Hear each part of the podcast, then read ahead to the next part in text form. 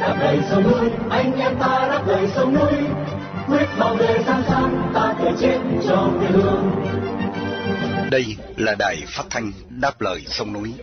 Tiếng nói của những người việt tha thiết với tiền đồ tổ quốc và hạnh phúc của toàn dân do lực lượng cứu quốc thực hiện. Phát thanh mỗi ngày từ 7 giờ 30 đến 8 giờ tối, giờ Việt Nam, trên làn sóng ngắn 9.670 kilo chu kỳ.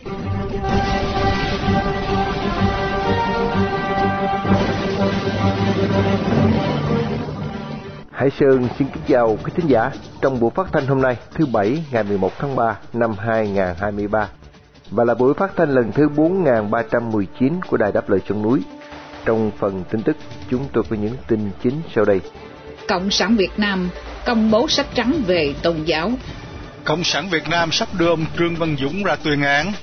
Hai cán bộ y tế CDC tỉnh Ninh Thuận bị bắt vì liên quan đến vụ Việt Á. Tập Cận Bình tuyên thệ nhậm chức chủ tịch nước. Chi tiết các bản tin nêu trên sẽ được Mỹ Linh và Đồng Tâm gửi đến quý thính giả để mở đầu chương trình. Sau đó thay cho chuyên mục Thế giới tuần qua là một ca khúc đấu tranh. Giữa chương trình qua chương mục Những vấn đề của chúng ta do Thái Hòa phụ trách. Khách mời tuần này vẫn với học giả Đỗ Thông Minh. Cả hai sẽ tiếp tục trao đổi về thái độ của người Nhật trước sự đe dọa từ phía Trung Cộng, một nước có truyền thống bành trướng tương tự như Nga đối với Ukraine. Và sau cùng như thường lệ thưa quý vị, chương trình sẽ được kết thúc với chương mục Danh nhân nước Việt. Đặc biệt buổi phát thanh hôm nay được sự bảo trợ của Hội Cảnh sát Quốc gia Việt Nam Cộng Hòa tại New South Wales, Úc Châu. Đồng thời để vinh danh ông Nguyễn Hoàng Phương, một người Việt yêu nước đang bị giam cầm trong ngục tù Cộng sản.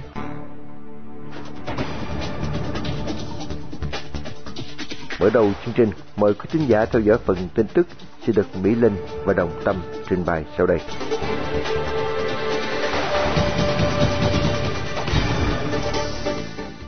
Ngày 9 tháng 3, Ban Tôn giáo Chính phủ Cộng sản Việt Nam lần đầu tiên công bố sách trắng với tựa đề Tôn giáo và chính sách tôn giáo ở Việt Nam. Cuốn sách gồm 3 chương, dày 132 trang, giới thiệu về các tôn giáo ở Việt Nam. Sách trắng mở đầu bằng việc khẳng định ở Việt Nam không có sự phân biệt tín ngưỡng, tôn giáo, không có mâu thuẫn, xung đột giữa các tôn giáo. Người theo các tín ngưỡng, tôn giáo khác nhau cùng chung sống hài hòa trong cộng đồng các dân tộc Việt Nam. Sách này cũng khẳng định mọi tôn giáo ở Việt Nam đều bình đẳng trước pháp luật. Tuy nhiên trên thực tế, Việt Nam ngày càng mạnh tay đàn áp quyền tự do tôn giáo, đặc biệt là những tôn giáo không chấp nhận sự thao túng của nhà cầm quyền như Giáo hội Phật giáo Việt Nam Thống nhất, Đạo Hòa Hảo Thuần Túy, Cao Đài Chân Truyền và một số nhóm tinh lành. Một số ngôi chùa thuộc Giáo hội Phật giáo Việt Nam Thống nhất đã bị đập phá, tăng ni bị đánh đập, nhiều nhà thờ công giáo bị chiếm đất, linh mục bị hãm hại, bôi nhọ. Đặc biệt các tín đồ hòa hảo ở miền Tây, những người theo đạo tinh lành ở Tây Nguyên bị bắt bớ, truy đuổi hoặc ép buộc phải bỏ đạo. Trong khi đó, không ít những tổ chức tôn giáo quốc doanh trở thành công cụ để tấn công quyền tự do tín ngưỡng và trục lợi bất chính. Vào tháng 12 năm 2022, Bộ Ngoại giao Hoa Kỳ đã đưa Việt Nam vào danh sách theo dõi đặc biệt vì các vi phạm về tự do tôn giáo. Tòa án Hà Nội sẽ đưa nhà hoạt động nhân quyền Trương Văn Dũng ra xét xử sơ thẩm vào sáng 28 tháng 3, 2023. Tòa án này hôm qua, 10 tháng 3, đã gửi giấy triệu tập vợ ông Dũng là bà Nghiêm Thị Hợp với tư cách người làm chứng đến phiên xử sắp tới. Ông Trương Văn Dũng, sinh năm 1958, được công luận biết đến qua những hoạt động đấu tranh hòa bình trên đường phố, đầy sáng tạo và quả cảm.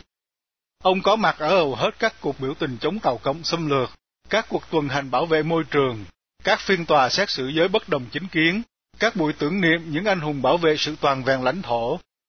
Đặc biệt, hình ảnh ông Dũng xuất hiện trên khắp đường phố Hà Nội, tay giơ cao những tấm băng rôn, khẩu hiệu có nội dung cổ vũ cho nhân quyền, chỉ trích chế độ, đã trở nên quen thuộc và được mọi người gọi là trương tráng sĩ.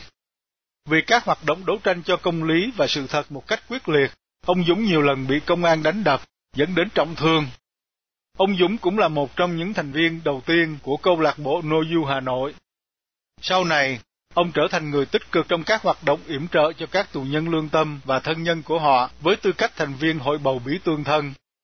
Ông Trương Văn Dũng bị bắt ngày 21 tháng 5 2022 và bị cáo buộc tội danh tuyên truyền chống nhà nước Cộng hòa xã hội chủ nghĩa Việt Nam theo Điều 117 Bộ Luật Hình sự.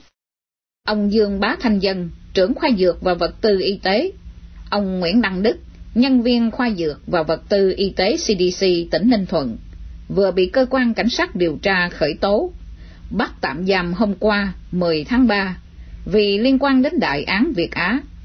Cả hai đã bị cáo buộc vi phạm các quy định về đấu thầu, mua sắm test kit xét nghiệm, gây hậu quả nghiêm trọng. Sáng cùng ngày, cơ quan cảnh sát điều tra đã khám xét nơi ở và nơi làm việc của hai bị can nói trên. Được biết, lãnh đạo của trung tâm này là ông Nguyễn Nhị Linh, giám đốc, và bà Dương Thị Yến Trâm, trưởng phòng kế hoạch tài chính, nhận hình thức kỷ luật khiển trách. Kết luận thanh tra cho biết Bệnh viện Đa khoa tỉnh và CDC tỉnh Ninh Thuận đã mua và mượn vật tư sinh phẩm của công ty Việt Á hơn 74 tỷ đồng, đã thanh toán hơn 14,6 tỷ đồng. Ứng viên duy nhất, ông Tập Cận Bình vừa tái cử và đã tổ chức lễ nhậm chức Chủ tịch nước Cộng hòa Nhân dân Trung Hoa và Chủ tịch Quân ủy Trung ương hôm qua, 10 tháng 3. Bản điện tử công bố kết quả bỏ phiếu ngày 10 tháng 3 cho ông Tập Cận Bình tại phiên họp thứ ba của Quốc hội, cho thấy ngoài Tập không có ứng viên nào khác cho vị trí đứng đầu nhà nước. Như vậy, Tập Cận Bình, một trong những nhà độc tài tàn bạo nhất thế giới, lần thứ ba giữ ghế chủ tịch nước Trung Quốc. Việt Nam và Trung Quốc có thể chế chính trị độc tài giống nhau. Do vậy, các vị trí lãnh đạo nhà nước, chính phủ đều được một nhóm người giữ quyền lực cao nhất trong đảng Cộng sản quyết định và thỏa thuận. Được biết, kỳ họp đầu tiên của Quốc hội Trung Quốc khóa 14 cũng dự kiến bầu ra thủ tướng và phó thủ tướng thường trực vào phiên họp cuối tuần. Những người được bổ nhiệm chắc chắn sẽ là những người trung thành với ông Tập, trong đó chức thủ tướng sẽ trao cho ông Lý Cường. Tổng thống Nga Vladimir Putin là một trong những lãnh đạo đầu tiên gửi điện mừng ông Tập Cận Bình.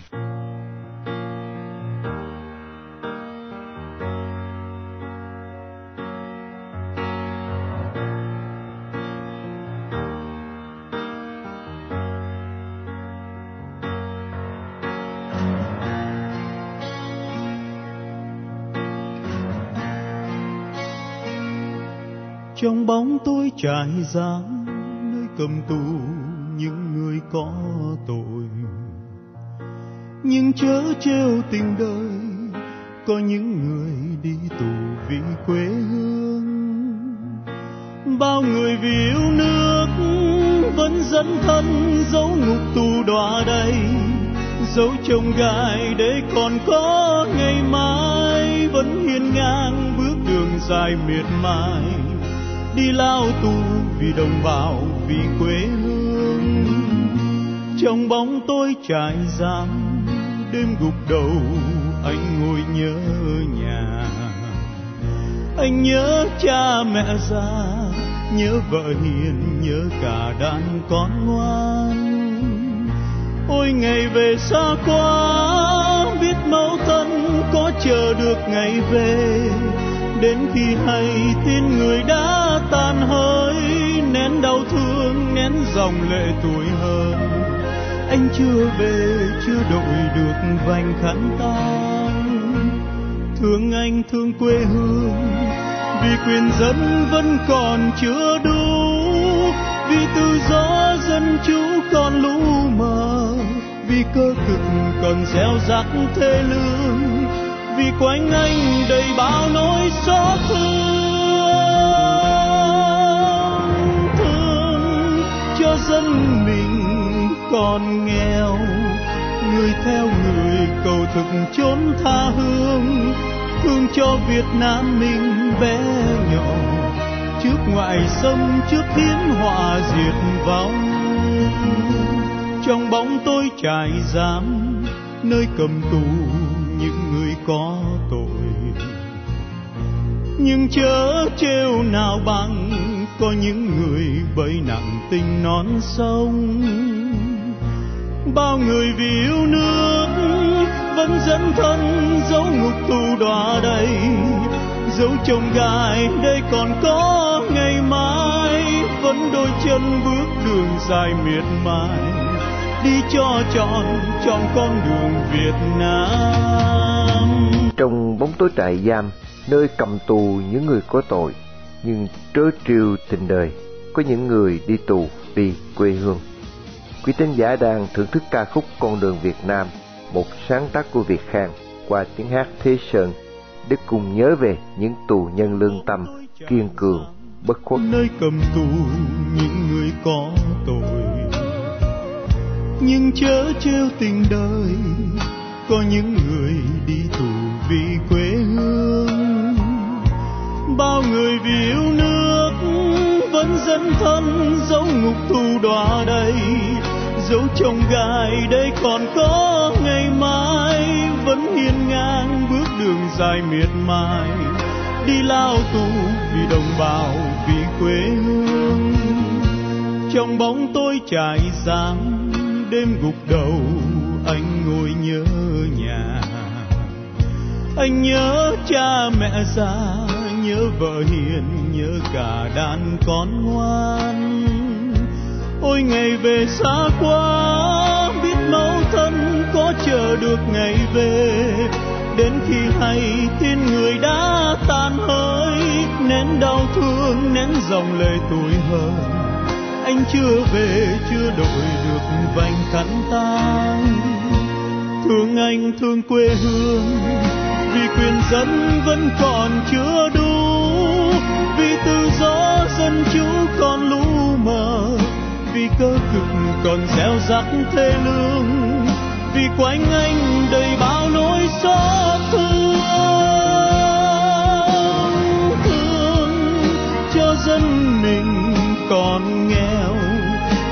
theo người cầu thực chốn tha hương, thương cho Việt Nam mình bé nhỏ. Trước ngoại xâm, trước hiểm họa diệt vong. Trong bóng tối trại giam, nơi cầm tù những người có tội. Nhưng chớ trêu nào bằng, có những người bởi nặng tình non sông. Anh trần huỳnh duy thức vẫn dấn thân dấu ngục tù đọa đầy. Dấu chồng gai để còn có ngày mai, vẫn đôi chân bước đường dài miệt mài. Đi cho trọn trọn con đường Việt Nam. Vẫn đôi chân bước đường còn miệt mài. Đi cho trọn chọn con đường Việt Nam.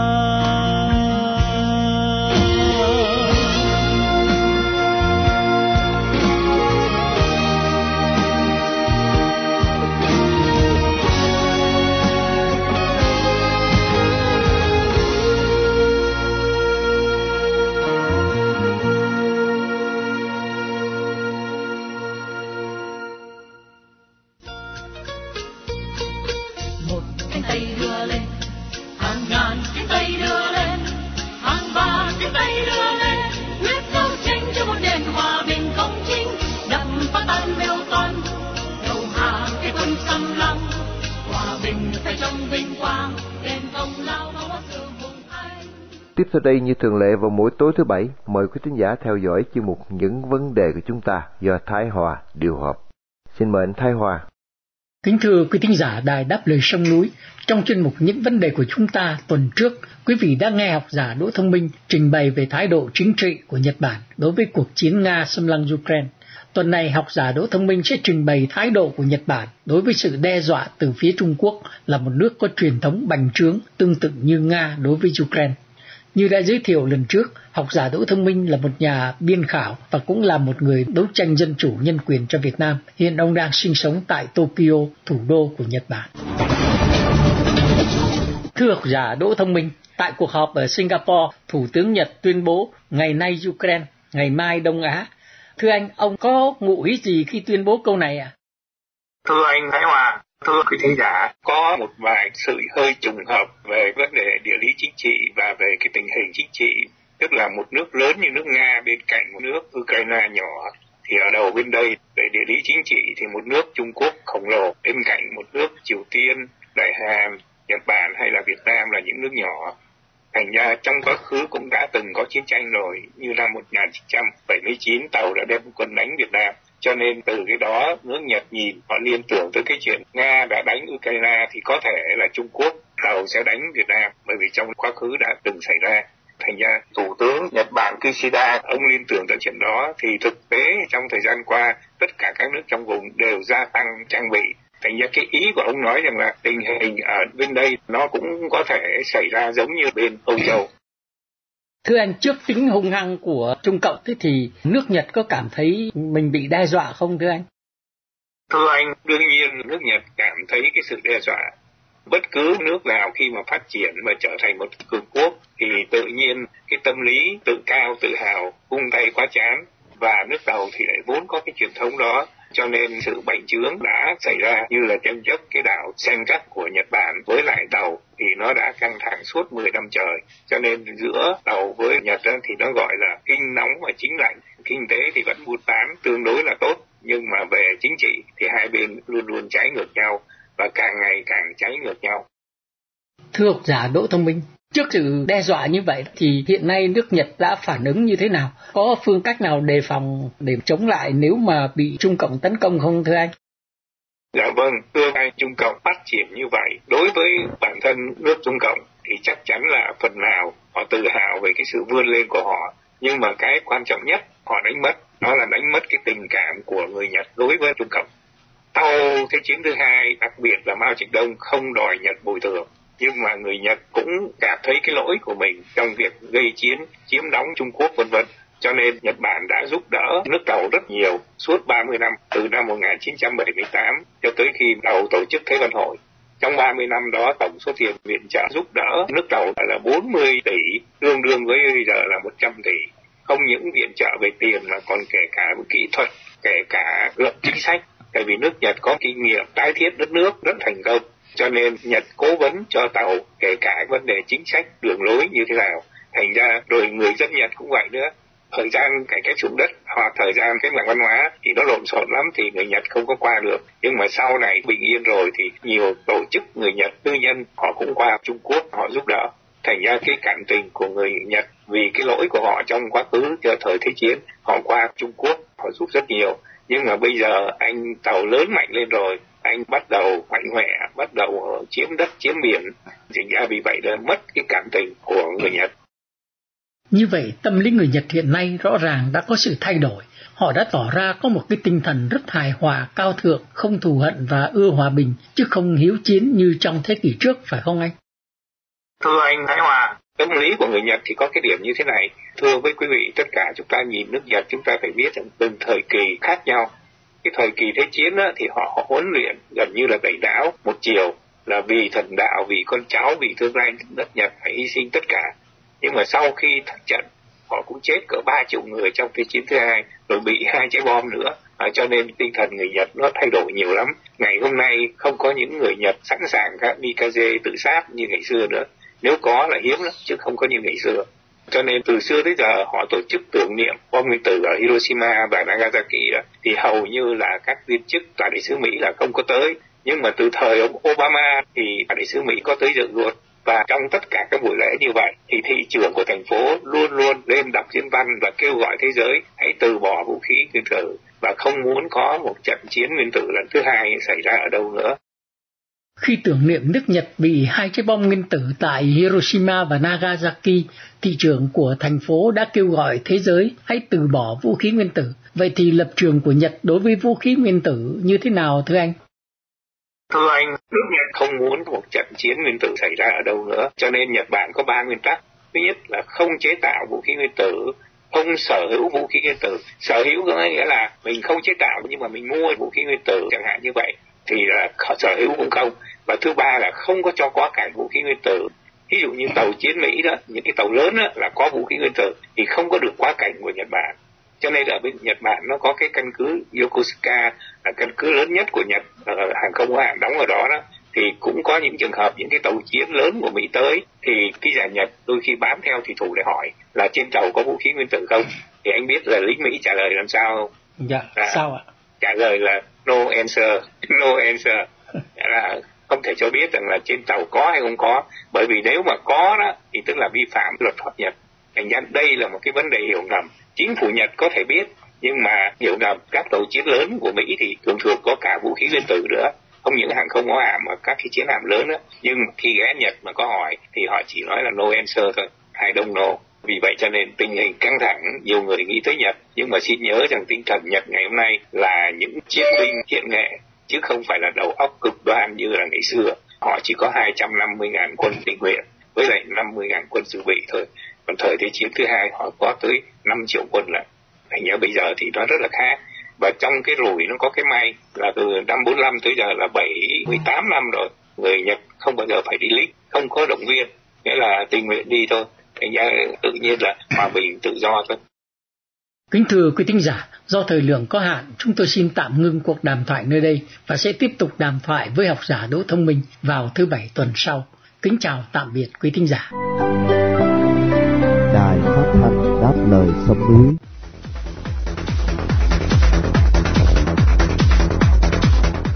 Kính thưa quý thính giả, một người nổi tiếng về đạo đức, có khí phách của kẻ sĩ, đứng ra gánh vác việc núi sông, là tấm gương sáng về lòng yêu nước, thương dân của một vị đại thần.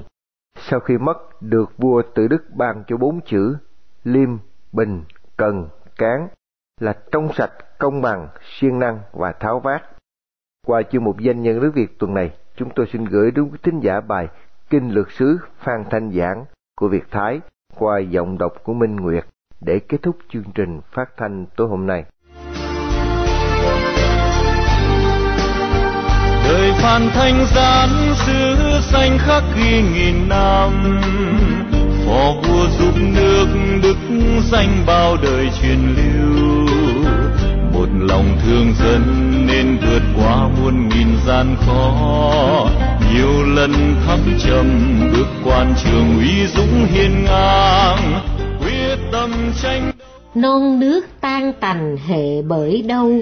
Giàu giàu mây nước cõi ngao châu, Ba triều công cán vài hàng sớ, Sáu tỉnh can thường một gánh thâu, Trạm bắc ngày chiều tinh điệp vắng, Thành nam đêm quạnh tiếng quyên sầu, Minh sinh chính chữ lòng son tạc, Trời đất từ đây mặt gió thu. Tám câu trên nằm trong bài điếu văn đầy xúc động của nhà nho Nguyễn Đình Chiểu khi hay tin cụ Phan Thanh Giảng tuẫn tiết. Cụ Phan Thanh Giảng sinh năm 1796, cha là ông Phan Thanh Ngạn và mẹ là bà Lâm Thị Búp, cư trú tại làng Mù U thuộc Bãi Ngao, tức Ngao Châu.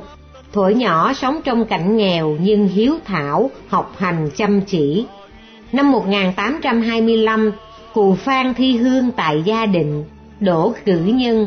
Năm sau thi hội, cụ đậu tiến sĩ ở tuổi 30. Từ đấy, cụ làm quan trải qua ba triều vua Minh Mạng, Thiệu Trị và Tự Đức. Triều vua Minh Mạng, cụ được bổ làm hàng lâm viện biên tu, thăng lang trung bộ hình. Sau đó, cụ thuyên chuyển ra Nghệ An, Bình Thuận, Quảng Nam. Vì thẳng thắn, dám nói nên bước đầu cụ bị lận đận về đường công danh, về sau mới được hành thông.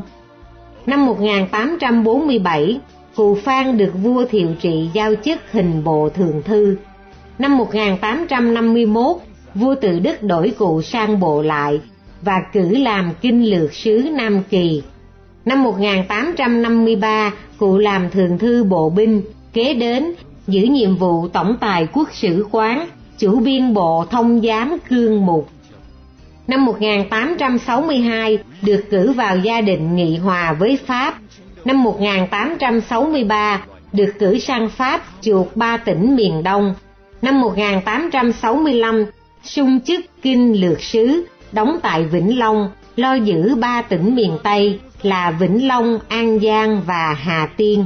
Đầu năm 1867, Thiếu tướng de la Randier đưa quân chiếm Mỹ Tho.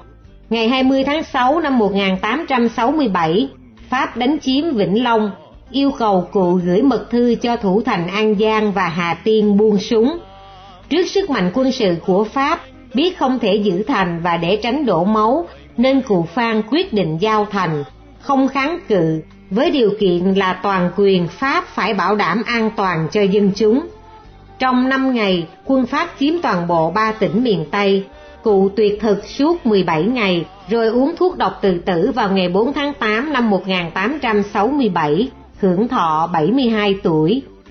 Đền thờ cụ Phan Thanh Giảng hiện ở ấp Thành Nghĩa, xã Bảo Thành, huyện Ba Tri, Bến Tre, và từ lâu dân chúng ở vùng núi Ba Thê thuộc huyện Thoại Sơn, tỉnh An Giang, vẫn xem cụ là một vị thần hoàng.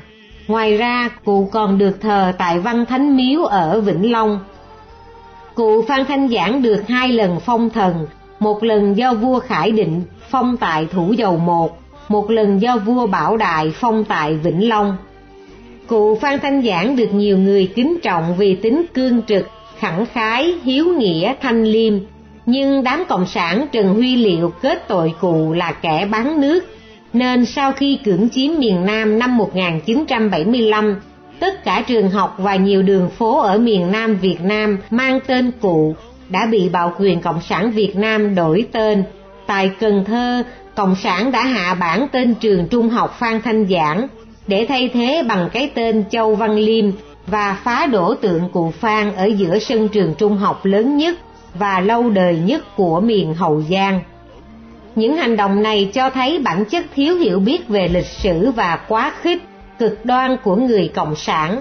Họ không hề biết rằng cụ Phan tự tử chết chứ không đầu hàng Pháp. Trước khi chết, cụ còn dặn dò con cháu phải kháng chiến chống Pháp và không được sống trong vùng bị Pháp chiếm đóng. Người Cộng sản cũng không dám nhớ đấng cha già tên Hồ Chí Minh của họ đã từng nạp đơn xin được học làm công chức cho Pháp và họ cũng quên luôn việc Hồ Chí Minh chịu khó chờ đến nửa đêm, gõ cửa nhà bộ trưởng thuộc địa Marius Mote để được ký vào thỏa ước 6 Mars cho quân Pháp trở lại miền Bắc năm 1946. Nếu mang ra so sánh, thì cụ Phan Thanh Giảng có lòng yêu nước thương dân gấp trăm lần Hồ Chí Minh và gấp vạn lần tập đoàn lãnh đạo Cộng sản Việt Nam Ít nhất thì cụ Phan đã tuẫn tiết sau khi giao thành cho Pháp để cứu dân thoát khỏi nạn binh lửa. Cụ đã giữ đúng tiết tháo của một sĩ phu trước cơn quốc nạn. Khí phách đó đã được nhiều tướng lãnh Việt Nam Cộng Hòa kế tục như Nguyễn Khoa Nam, Lê Văn Hưng, Trần Văn Hai, Lê Nguyên Vĩ và Phạm Văn Phú trong những ngày đen tối của tháng 4 năm 1975 đời phan thanh gián để tâm đến dân việt nam lòng luôn phấn đấu lên không ngừng tìm phương triều đình bao phen nhưng thực dân muôn bề thao túng. Đại thần ba triều giúp sơn hà trong lúc nguy nan.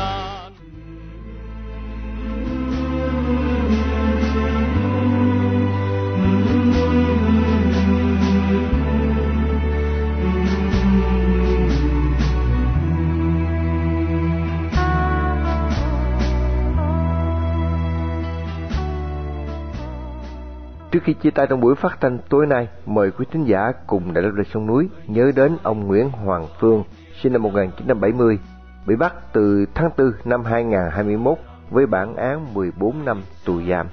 Một người Việt đang bị nhà cầm quyền Cộng sản giam cầm trong ngục tù vì lòng yêu nước, lẽ phải và sự đóng góp tích cực vào tiến trình dân chủ hóa Việt Nam.